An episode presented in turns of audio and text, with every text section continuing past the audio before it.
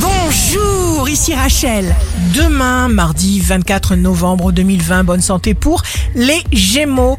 Donnez la priorité à ce qui est important pour vous et prenez les choses comme elles viennent. Le signe amoureux du jour sera le Scorpion. Vous illuminerez les gens autour de vous. Si vous êtes à la recherche d'un emploi, le Sagittaire, vous ne passez pas à côté de ce que la vie veut vous apporter. Demain, le signe fort du jour sera le Verseau.